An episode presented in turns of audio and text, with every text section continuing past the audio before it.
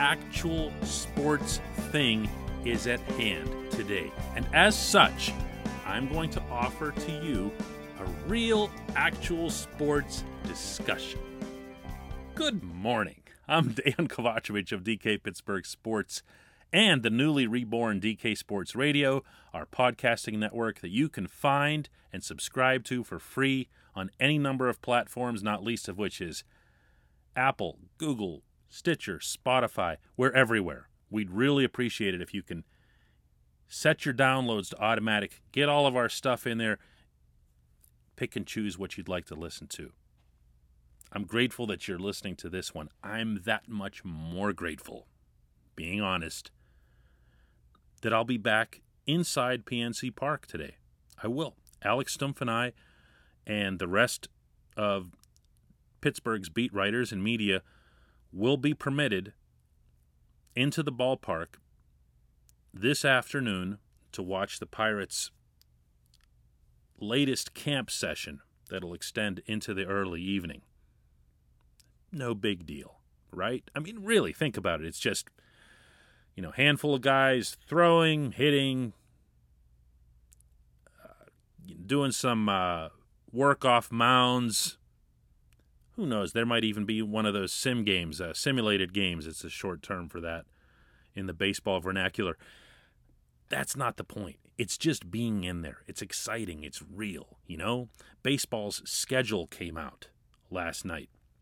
The Pirates' 60 games open up July 24 in St. Louis. I'll be flying out there to cover that one. I am super stoked about this. I actually reached out to my buddy Derrick Goold of the St. Louis Post Dispatch, and we were trading texts like, this is really cool. Yeah, all right, great. You know, like kids. That's July 24. Four days later, the Pirates will open up at home, such as it is, no fans, but at home against the Brewers. And they proceed to play baseball through September 27. The NHL put out as close as it can to a schedule at roughly the same time. Made for a great night for this sort of thing. The official formal training camps open up July 13. Not the stuff that's going on in Cranberry right now, which is uh, a dozen or so players can go on the ice at a time. Uh, usually with Ty Hennes, the skills instructor. I'm talking about the full blown camp with Mike Sullivan, Jacques Martin, Mark Recchi, and everybody out there, uh, and scrimmaging and the whole deal. That starts on July 13. On July 26th, all NHL playoff teams, meaning all 24 of them, travel to the two hub cities, those, of course, being Edmonton and Toronto. And then on August 1, the Stanley Cup playoffs, meaning the preliminary round, 5 versus 12 and so forth, begin. We don't know that it'll be Penguins versus Montreal on exactly that day, but if it's not August 1, it'll probably be August 2. There are real dates. There are real things to circle on our calendars as far as sports go. That's cool. That's neat. That is exciting. This makes me want to do like whatever form of cartwheels somebody my age could possibly do. Actually, I've never been able to do a cartwheel. So I'm not going to pretend otherwise. All that we have to do now is persist persist. Be smart, be safe, and persist. Don't get overcome by optics. Don't get overcome by headlines. Unfortunately, we've been hit by a barrage of headlines in recent days, a lot of them related to sports. When we've heard about Mike Trout, Buster Posey might not want to participate this year. Those are big names, and people think, "Wow, that's that's really bad for baseball. Maybe they shouldn't have baseball." David Price completely opts out. Nick Markakis opted out. There's going to be more. There's going to be more, but you know what? Once they opt out, that's it. There's a point where your roster is set, you know who's going to play and you know who isn't, and those things stop being a story The NHL, wisely, I thought, has put in a hard deadline for players to announce whether or not they're opting in or out. I thought that was a really, really smart move by a league that generally I don't think of in that spirit. Get in or get out. Make up your mind, but don't just keep making headlines to make headlines. I like that. I like that a lot. When we reach that point, and when we get past the first wave of all of these tests, and remember, the first wave was always going to be the worst wave. Always, always, always, because you have all these people players, coaches, managers, staff all showing up from all different parts of literally the planet. You have no idea where everybody's been. You have no idea who was at a bar three nights ago or whatever else here. And they show up and everybody gets tested at the same time, yeah, you're going to have numbers like 20 or 30 or whatever it's been. And even then, the numbers have been roughly in the range of 1% of everybody has tested positive. That's it. After that, everybody goes into something of a bubble. It's going to be different for each sport. In the NHL, it's going to be like a real bubble. Like they might as well be playing on the moon. One place, one hotel, one method of transportation, the whole deal. Baseball's going to be a lot more challenging. The players wanted to use their home ballparks and move around. Well, the players are getting their wish. The Pirates are going to be playing in a lot of different parks. They're going to be flying. They're going to be on buses. They're going to be playing in different locker rooms, different stadiums. Stuff is going to happen. People are going to get infected. It's going to happen. But it's going to be way more controllable than what's leading up to these current scenarios. Think about it. Think about it. Look past the headlines, look past the hysteria. Heaven knows I'm not one to blame the media for stuff. I hate that. And not just because I'm part of the media and have been my whole life. It's just a lazy way of explaining way too many things. I don't think this is a media thing. When Blake Cederlind and Socrates Brito of the Pirates tested positive, that was a headline on our site. You know why? It's legitimate news. Did we put up individual headlines for the 58 players who tested negative? No, of course not. That's not how news works. Think about it. Think about it, as I keep saying here. But that doesn't mean that that headline should have a bigger impact than the 58 guys who were just fine, who were completely cleared. And ideally, will follow all the rules and the guidelines and everything else and stay that way. When the St. Louis Blues had to shut down practice the other day, it sent a shockwave through the NHL. It did. Similarly, a week earlier, the Tampa Bay Lightning had that happen. Kept on practicing. The Blues are practicing. Lightning are practicing. Penguins never stopped. This is going to work as long as people persist and keep the headlines and the news in a proper perspective.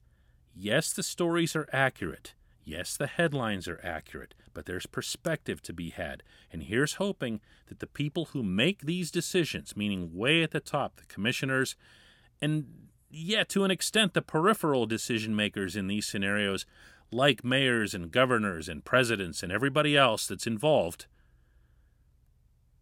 keeps their cool. Pay attention to what's going on. Respect the fact that the virus is very real and very dangerous. But at the same time, know that there is a way to get through it. We don't have to wait. We don't have to wait. Just play. When we come back, how about a little hockey, huh? We can do that, right? Yeah, let's do some hockey.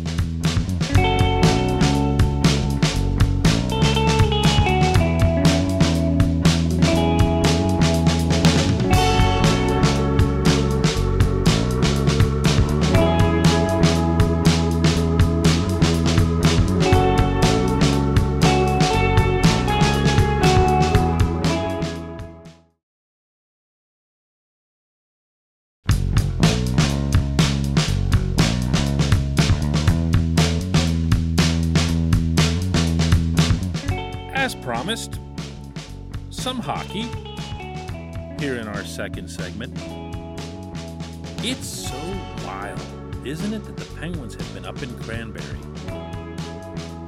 Some of the biggest stars in our city, a couple of the greatest stars our city's sports teams have ever had in Sidney Crosby and Evgeny Malkin, and they're up there. They're skating around, they're doing drills, arguably maybe even making news, you know, by changing line combinations and stuff.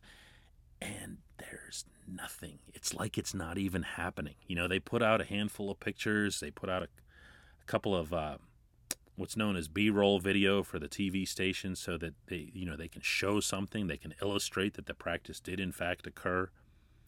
And that's it. That's it. It's like it's not even going on.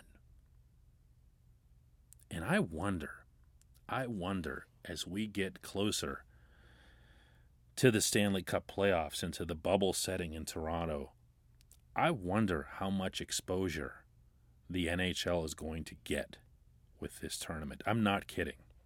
Um, if this sounds even remotely self serving, so be it, whatever. I, I never claim otherwise when I'm talking about media issues or things that directly impact us.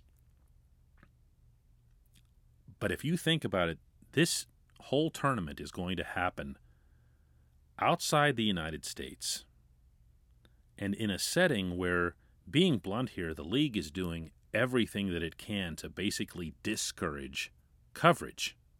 Not the teams, not the Penguins, the league is doing that. As part of their guidelines that they put out, protocol for how the playoffs and practices and everything else are going to be conducted, there was a rather long list of bullet points uh, aimed at the media, which could have been condensed to three simple words Don't come here. I don't know how else to say it. That's actually what, when I read, there's one line about how uh, at the training camp practices, that if the reporters are in a certain spot where if they can either exhale or sneeze, and the water droplets, and that was the actual term that was used, can somehow make their way in the direction of the ice, that that is an unacceptable. And I'm thinking, you know what? Honestly, look, we get it. Nobody's going to sneeze in the direction of the rink. You know, we have elbows. But this kept going. When you are a reporter at the Stanley Cup playoffs, meaning one of the few that'll be allowed inside the actual structure, you're not going to have any benefit whatsoever from being there other than being inside the venue and watching the game with your own eyes rather than watching it on television. There'll be no one on one interviews, uh, and I'm not even talking about in person. I mean, Zoom, phone, nothing. In fact, the document goes further to state that the NHL wants to go out of its way to be fair to people who can't make it and fair to outlets who choose not to make it or who choose not to send reporters. Again, I'm not going to be impartial about this. And you can pretty much guess how I feel about this setting that aside, if no one's going to cover these Stanley Cup playoffs, if they're just a TV thing, don't tell me that's not going to have an impact. Don't tell me that's not going to have some kind of impact. If they're not getting coverage on websites, uh, in newspapers, on TV stations, uh, it's not going to get coverage. Major League Baseball has already set a very different parameter for the kind of coverage that it wants and the kind of coverage that it's going to get. The NHL is doing precisely the opposite. And I think it's going to really hurt the visibility of the tournament. It's not just about flipping on the dial at 7:08 p.m. and watching the puck drop. It is for the diehard fans. Don't get me wrong. Diehards are going to watch unconditionally. You are going to watch unconditionally.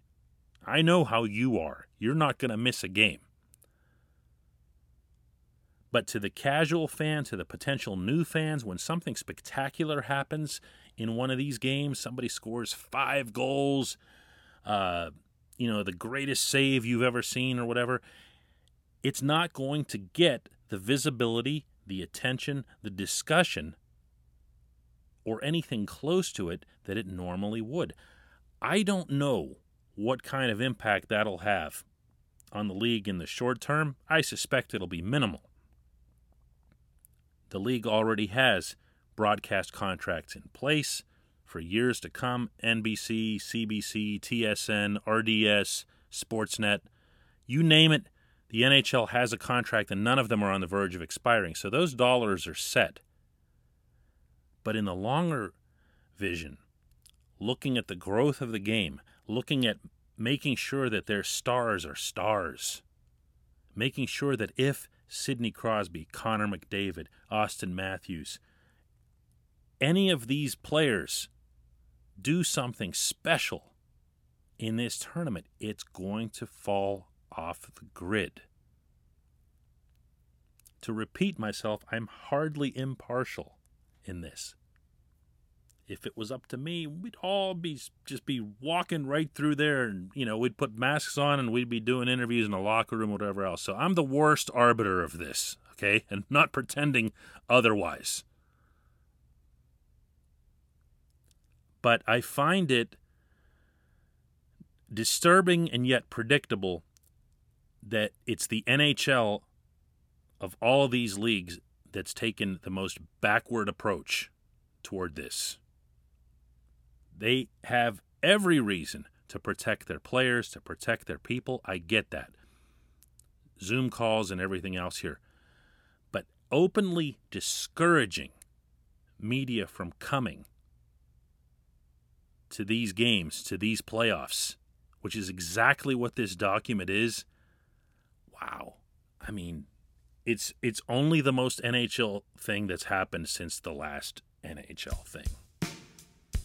I'll be at the ballpark. That's where I'm going today. I'm going to the ballpark, going there to do my job, write about baseball, watch baseball, hear baseball, smell baseball. If it makes it all the way up to the press box, that's fine too. And afterward, Alex Stumpf and I will be doing a morning Java from PNC Park, and it'll be a lot of fun. Before long, I'll be on plane to St. Louis to cover baseball out there under the Gateway Arch in front of 48,000 empty red seats. That's okay too. Coming up at 3 p.m., Jeff Hartman brings you back through the tunnel.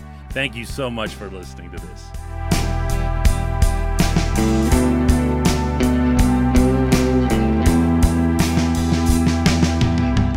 Your front door, your car, your gym locker, your bike, your computer your window, your gun.